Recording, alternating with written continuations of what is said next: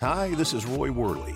Welcome to the interview show that brings on guests from all walks of life. Yeah, it's here that they tell their stories and delve a little deeper into their lives to see what got them where they are. So grab a drink, have a seat, and relax because this is the Leo Affect. When was the last time a short movie shook your emotions to the core?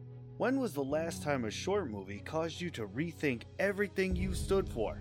When was the last time a short movie made you proud to be an American?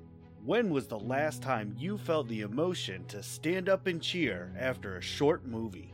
The new short movie, I've Got Your Six, written and directed by Bill Foster, one of the industry's newest and fastest climbing directors, will answer all of those questions. Rarely has there been so much packed into a short movie that when you leave, you'll feel more proud of our American military veterans. A movie that was cast only with American military veterans will have you on the edge of your seat cheering for our veterans and what makes America great. I've Got Your Six will be hitting the film festival scene soon. Be prepared to drop what you're doing and go see this powerful movie when it comes to your area. Hello, ladies and gentlemen. Welcome back to another episode of The Leo Affects. I am your host, Ray Rumsey, and joining me today is a man who wears multiple hats. Um, we've had a few on before that are like that, but not with what he does. I'm actually very, very excited to have him here. I would like to introduce to you Mr. Sean Pratt. How are you, sir? Very good, thank you. Thank you for having me on the show. Yeah, yeah, it's great to have you here. I you know, we have a, a mutual friend in uh, Roy Worley, so that's that's kind of how this whole thing got started. So, you know, kind of a shameless plug here a little bit. If if the listeners haven't checked that one out, go back and listen to that episode. But we're not here to talk about Roy. We're here to talk about Sean. so, I guess the best thing to do is start with my usual question, and I just go ahead and ask you, what is it that you do? Um, well, broadly speaking, I'm a performer and a teacher. More specifically, uh, now I narrate audiobooks for a living, and I teach audiobook narration and also how to do it for a living. Mm. And uh, those are the two main things I do now, although I've been in show business my entire life. Oh, okay. Eh, you said you you've been in show business your whole life. Where where did that all start for you? So I grew up in Oklahoma City and in Moore, Oklahoma, just south south of the city, and went to school down here. And I started acting in school when I was around 10, and then soon after started working with the local theater groups in town and in the city. And um, that's what, as soon as I started doing it, I realized that's what I wanted to be. I wanted to be an actor. I wanted to be a theater actor too. I didn't really wasn't really interested in being a movie, doing movies and TV. I liked the theater I was this uh, awkward, chubby uh, kid with a big noggin and lots of red hair, and um, and theater was a place where I could I was accepted uh, for what I could do, and I found I had a knack for it, and uh, so I started doing plays here in Oklahoma City, and went off to college in Santa Fe, New Mexico, to get my acting degree. And by the time I graduated, I was working professionally in doing some uh, lots of movies in the area and Shakespeare. That was the thing I wanted to be was a Shakespearean actor, in classical theater. Oh. And so, so I grew my hair out. So you know, westerns and Shakespeare they go together if you got long hair. Right. And um, so uh, after I graduated college, I hung around Santa Fe for a few years doing lots of westerns in Arizona, New Mexico, and Texas, and then I moved off to New York City to work classical theater off Broadway and regional theaters around the country and did that for quite a long time into my mid 30s. And then by that time, I'd relocated to Washington, D.C., and gotten into audiobooks sort of by accident. And then I got married and had a family, and now my kids are grown, and I'm still doing audiobooks. And uh, and now I also teach. I teach I teach other people who want to be audiobook narrators uh, audiobook technique and also how to uh, how to actually make a living doing it. Wow, so you teach mm-hmm. people how to actually speak what they read and not sound like they're reading. Yeah, it's a real. Te- it is a technique. You know, I get sometimes I get razzed by my friends who like, well, I read to my kids, you know, at night when they go to bed, and it's not much harder than that, is it? I'm like, oh, it's so much harder. Yeah. They're reading to their children, and what I'm doing is performing the material, and it takes a, it's a higher level of being able to. It's like a the way I, I liken it is for those of your listeners who say play an instrument and read music. When you first start playing it and reading music, you know you're going either you're banging on the the piano or the guitar or whatever, you know, playing chord by chord, really clunky, right? But you're reading the music.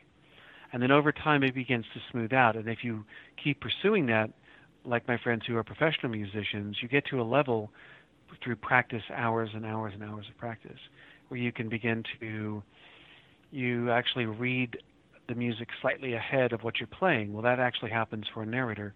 You get to a level of performance where I read slightly ahead of what I'm doing, and you open up a little gap of time between what you read and before you speak it. And in that little gap of time, you're reacting to the text in real time, so you're performing it. You're really it sounds as if it's coming off the top of your head.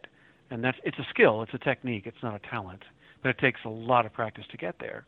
And so my goal and what I do in my performance when I'm narrating and when I teach my students is that's what we're going for. So the the shorthand term I use is because mainly I narrate nonfiction, hmm. is it sounds like you're giving a TED talk. I got you. know, so the text on the yeah, so the text on the page, I pre- I tell them pretend that's the the lines in your play, your one man one man or one person show. The you know that's the line like to be or not to be. That is the question. Whether it is, so you're reading the text at that rate, so it sounds conversational. Gotcha. And so that's the goal in the performance. Yeah, it's it's a high level of performance, but it's it's no different than anybody who studies anything for a long time. If you were a carpenter, or someone who makes quilts, or you're, uh, you know, you you do it so for so long, you develop that level of of uh, expertise in that thing, and it just sort of happens when you do it. If you know what I mean. Yeah, yeah. Well, speaking of carpentry, we just actually talked about that a little bit before we started recording. uh, yes. We call that a segue. Um, there we go.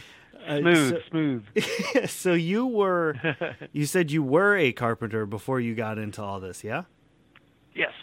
So, um, my father was a, a fireman here in Oklahoma City, and we had a family house painting business on the side. And when my brother and I got old enough, we began to work with my dad and the crew, painting houses, and then that led into learning basic carpentry, and then uh, I learned, you know, how to read schematics and how to handle power tools and and so on. And that led to me being a house framer when I was in college. That's how I made money in the summers.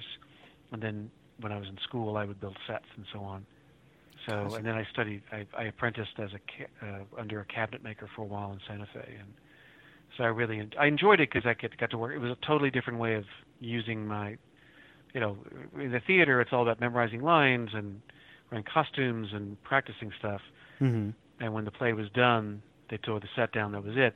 But when I was a carpenter, for me, you know, I could build a house and say, "Hey, I helped build that house.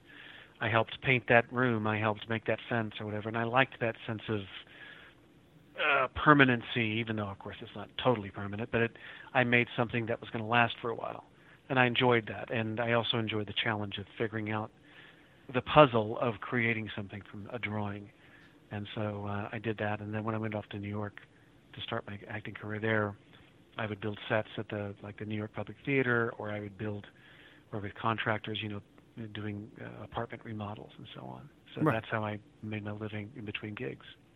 Wow. and speaking of how many gigs you you've done, quote unquote, um, so you you've been doing audio narration for what, the better part of 20 years, right? Almost 25 now. Almost yeah, 25. Almost 25. And so from the information I was able to ascertain, meaning the stuff you sent me, you have over a thousand books. Yes. Under your belt. That is absolutely yeah. incredible. Yeah, I sort of uh, it sort of still boggles my mind as well. I um, I was very lucky when I I was in the right place at the right time. I had uh, back in 1994, I came down to Washington D.C. to do a play at the Shakespeare Theater in Washington D.C. and I met an actor there who narrated audiobooks, and we we got to know each other. And he said, "Well, if you ever move down to this area, give me a call, and I can introduce you to some people if if you're interested." And at the time, I really wasn't. I mean, I was working pretty consistently by that time, doing regional theater and working off Broadway, doing classics. But two years, but but about two years later, I'd met uh, my girlfriend at the time, and I moved down to Washington D.C. to be with her, and I was sort of getting tired of doing theater. I'd been doing it for you know by that time I was gosh, 30, about 30 years old, and I'd been so I'd been acting in the theater for 20 years already.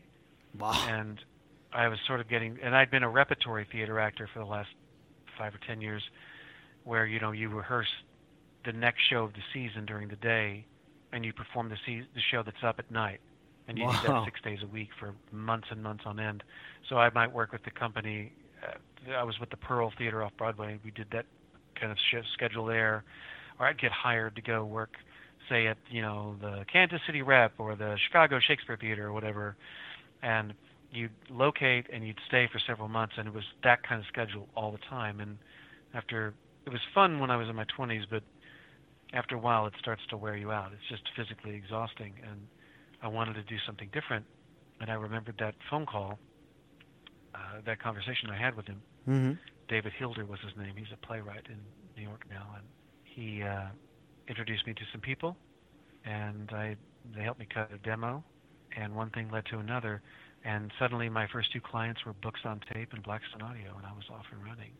Wow. And uh, yeah, well, it was a totally different universe back then. It wasn't nearly as big as it was now. Well, not a lot of people knew about it in a way Right. Right. and and so and then soon after that so by the by the end you know by the time 2000 rolled around i was doing 50 60 books a year um just cranking them out it was a lot of fun and it was nice because by that time i you know got married and was having a family and um and it was great to stay you know i could stay at home work in my pajamas and um do you know I still would do TV and film, but that stuff's just a few days here and there, and mainly it became books, and I really really enjoyed it. It was a lot of fun. That's awesome. And then over the years, uh, yeah, you do that many books every year, eventually you're going to hit that number. And It's a very exclusive club. There's only a handful of us, you know, up there in that number. But, uh, yeah. and you had said, yeah, you said a little bit ago that um, you enjoyed fiction. Um, Yes. Is that kind of exclusively what you do, or have you tried? Uh, you know, do you do other stuff as well? Oh no no no! Well, I, well when I started, um, it was fiction because that's all I knew. I, you know, you know, you do a lot of. I did westerns and science fiction and murder mysteries and whatever they threw at me. Okay. I learned. I, I realized very quickly when I started working for Blackstone and for Books on Tape, I realized that I the only way I was going to get better was by doing as much of this as I could, as quickly as I could. Mm. And so I called them up and I said, "Listen, I'll narrate anything that I mean, please send me whatever you've got, but just know that I'll narrate anything that nobody else wants." Because there was a Oh. lot of B and C list titles they had, because there was no. Hey, this was all a new market. They were buying lots of different titles, and so I would do like a B list, you know, murder mystery series, and then I got another client out of Albuquerque, New Mexico, that did tons of fiction work. But I kept nagging them. I was like, just send me stuff. Just keep me busy. And then one day, toward I don't know, it was like 1998, 99. Uh, Books on Tape sent me a five-volume history of the state of California. It was my very first nonfiction piece. It was each book clocked in at about 30 hours. It was 150 hours for the project, largest thing I'd ever done. But fortunately for me, they were very well written. They were wonderfully well written, and the, the author, who was the state librarian, was very generous with his time and helped me with the research and so on. And what I realized was, for me, having done, I did a lot of fiction, and I was getting a little tired of it because it wasn't A-list material. And you're like, oh, look, the Butler did it again, you know. Again. so again, yeah, and so so the, the nonfiction, and then I, of course it sort of dawned on me. And I never put the two and two together until that moment with that that history of California. That personally, as a reader, I've always preferred nonfiction, just to read as a kid. I I would always much, I would much rather read a book about how they built the pyramids than mummies chasing people around the pyramids.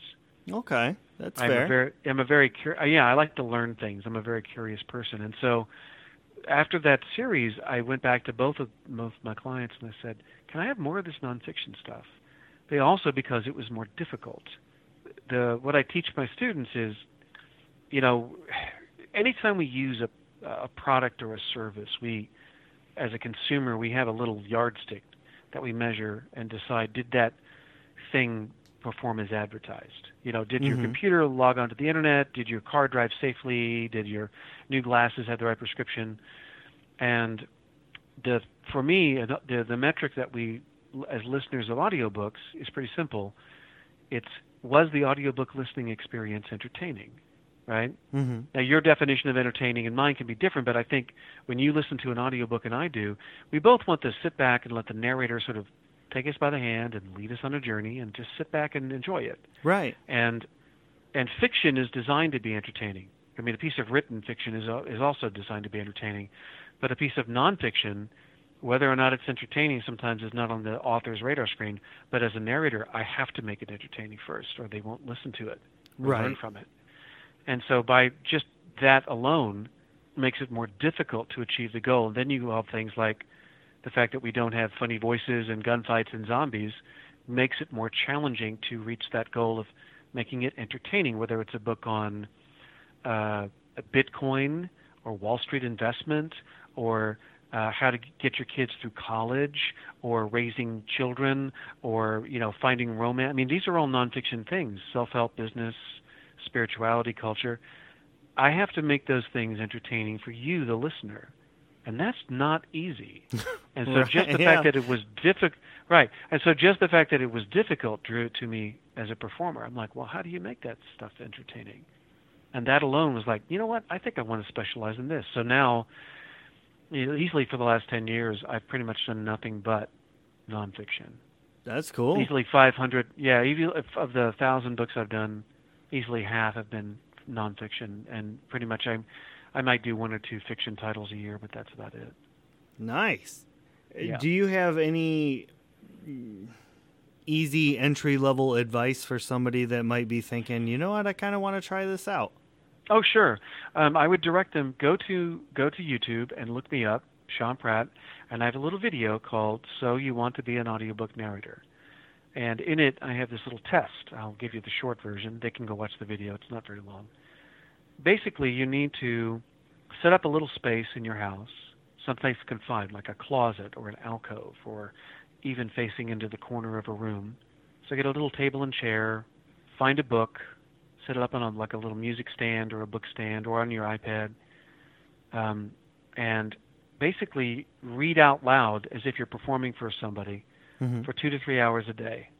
Two to three hours. So like record, like na- narrate out loud for like 45 minutes, then take a little break, then come back, and then do it again, and come back and do it again. And if you if you hit a word you don't know how to pronounce, stop, go look it up. You can't guess. And if you stumble on a sentence, stop, back up, and start the sentence again. And if you can do that for two to three hours a day for two weeks straight, every day, that will tell you faster than anything else whether or not you have the temperament to do this. And that's what I, I what I do workshops and I speak to different groups of actors. I tell them that it's more about temperament than talent to be a narrator. Do you have the temperament to sit by yourself in a little space, hour after hour, working your way through the material? Because there's nobody there with you. And if you don't have that kind of discipline, or you can't create it, and you don't have that kind of focus and to be able to maintain it and that stamina, you're, it, it doesn't matter how many funny voices you can do and entertain your friends. Because I, ha- you know, I have friends in Los Angeles who are, or New York who are voiceover actors who do commercials and video games and cartoons, Mhm. and they wouldn't touch audiobooks with a ten foot pole because the notion, you know, they were used to working for thirty minutes at a time or an hour and being yeah, done. yeah, yeah. You Quick know, one the notion done. of being in the yes, the notion of you know doing say two or three hours in the morning and two or three hours in the afternoon and doing that every day as you work your way through a book, they're like I, they can't even imagine it. It's like running a marathon, really. right. I can buy Yeah. into So that. I would tell, I would say, yeah. So I would say, go to my YouTube channel, watch the video, but that's basically it. That's the test. If you can survive the test, that will tell you whether or not you really want to do this. It's funny too because uh, in the comments section on the thing, I'll get people go, uh, "Thank you so much for this test, Sean. You've absolutely convinced me that I never ever want to do this." I now feel like go check that yeah, out. Yeah, I mean, I feel like in that moment though, I feel like as a teacher, I've done my job. Right. Yeah. You know, I've saved. Yeah, I have. I've saved them a lot of money and time at Heartache. Right. And I think that's a good thing. You know, it's better to know now because you can do the test without any recording equipment. You know, you don't have to spend a dime. You're just going to spend your time. Perfect. And that's what I say. Yeah. So give it a try and see if you can pass the test. That's some great advice. I like it. so we haven't really touched on it yet, and I, I definitely want to before we run out of time. We've been talking all this time about how you read the audiobooks and how you you recorded them and everything, but you have a book yeah. out yourself. Yes. And so I'd like to talk about that book a little bit. Okay. What would you so, like to know? so, first off, uh, the name of it is To Be or Wanna Be The Top 10 Differences Between a Successful Actor and a Starving Artist, correct? Yeah, yes, yes. Perfect. And what on earth is that mouthful of a title about? I know. Yeah, I could. I wish I could have honed that down, but it didn't quite work out when I finally put it to print. Um, before I started teaching audiobooks, to, uh, I used to do career coaching for actors and teaching the business of show business at colleges and universities in the Mid Atlantic region around Washington D.C. and also back at my alma mater at uh, Santa Fe, mm-hmm. the College of Santa Fe. And because because uh, what I learned was that I in my in my the arc of my career I've known so many really talented people who've left because they couldn't or they wouldn't learn the business side of show business. That's what tripped them up. And so I would teach classes about the business of being an actor. So contracts and resumes and agents and pictures and auditioning and things like that. Because because no one taught I mean, we in my school they taught us a little bit about it, but not nearly enough. And so I was sort of on this crusade to try to spread the gospel of how to really do this for a living. And so what happened the way the book came together was uh, I started doing more of this, this coaching and teaching and uh, a woman who sort of took me under her wing as my mentor about being a teacher, she said, "Well, you have to be if you're going to be a, a teacher and a thought leader on your topic, you have to be willing to give a bit of your knowledge away to prove your your credentials." And so this is, gosh, this is, geez, 15 years ago. I used to write for a website called Suite101.com, and I would write articles on the business of show business. And really, what I was doing was I was beginning to write the basics of that book, the bare bones of the idea began gotcha. to form. And so I came up with these 10 different things that I felt were absolutely essential to being successful in show business. Uh, no matter what, you know, whether you want to do voiceover or film acting or theater. Um, so we talked about things like getting the right day job, um, money management, time management, learning to um, uh, b- b- behave like a CEO in a company. Mm, um, mm-hmm. You know, so I and the one the one topic that was never discussed was talent because I don't believe that talent is the ultimate arbiter of your success. It's those other ten things. Okay. Because I've met I've met insanely talented people who failed. Oh wow! Um, but I've met people who, by their own admission, I have really good friends uh, who in the industry who by their own admission like, yeah, I'm I'm okay, I'm mediocre, I'm all right. But you know what they do? They're really good. They're really good at networking. They're hey. really good at time management. They have the right day job. They know how to handle their money. They know how to be charming. They know how to, you know, all the things that I discuss in my book. That's the that's the key. And unfortunately, you know, there's this there's this misunderstanding for people who want to get into show business or acting in general that somehow talent is the thing that'll see you through and it's not. It's it's all those other 10 things. And so I wanted to write a little primer on it. And what's been really satisfying I mean I wrote the book gosh 10 years ago I guess um, is that I I get uh, comments all the time and emails from people who read it, even veterans in the showbiz, like, "Thank you so much for this book. You made me remember stuff I've forgotten, or you, or you've taught me a lesson I didn't know I needed to learn." Wow. And it's helped help them refocus. And so that was the purpose of the book is to say, look, if you want to do this for real, this is how you do it. I make all my students uh, uh, well, they actually listen to me. I've I've narrated it as an audiobook. They have oh wow, do it there you go. So, yeah, but but but again and again they come back and say that was really helpful. That taught me a lot about what I need to really focus on. Mm-hmm like I said, it doesn't matter how many funny voices you can do in an audiobook. If you don't know how to market yourself or how to network with charm or how to handle your money and save up and invest in the right things, you're going to go nowhere. It's just that straightforward, frankly. Gotcha. So that's the purpose of the book. I want I want people to understand that and try to take the basic information because it's a short book. It's not very long, um, but to learn from that and then apply it to their own careers that they want to have in show business. Hmm. All right, that's that's pretty fair. And are you working on any projects right now? Oh, I'm always narrating something. I just finished a book of all things about estrogen oh. for this. Uh, I did a. It's a book. He's an Israeli uh, OBGYN named Uzi Reiss. It's for Macmillan Audiobooks, um, and he's talking about uh, about estrogen and how women need to start using it for hormone therapy when they hit menopause and now I'm getting ready to do one on um, uh, for entrepreneurs about taking their entrepreneur skills up to the next level. After that, I'm doing a book about Bitcoin, and then I'm doing a book about uh, schizophrenia, and then after that, I th- oh, I'm doing a book about the historicity of Jesus as a as a historical figure. Mm-hmm. And these are all from different publishers. So yeah, to me, the breadth of that is one of those wonderful things. I was uh, I always joke with people that I'm really good at a cocktail party because I can I know a little bit about a whole lot of things. I was gonna say you're kind of all over the yeah. place.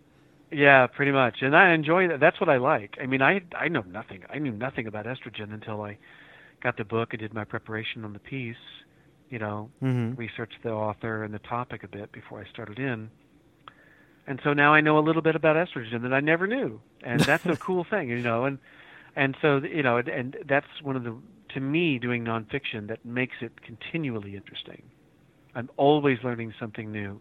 I'm so much more well read than I would be had I just been a theater actor. You know. I gotcha. Yeah, that's I feel, cool. I feel very very lucky. Yeah, very lucky to have to have had that happen. Absolutely. so do you listen to audiobooks? Do you do you listen to audiobooks? Are you a big fan? Uh, I actually have not listened to an audiobook in many many moons. I'm scandalized. I'm scandalized. There's so much to listen to now. This is a huge industry. Well, you name a you name a topic. What do you like to listen to? What kind of, what do you like to read? Well, I know there's one book that I'm definitely going to go check out, and we just talked about it because that actually sounds Oh. uh, very interesting to me about the top ten differences. yeah, estrogen. there you go. No, yeah.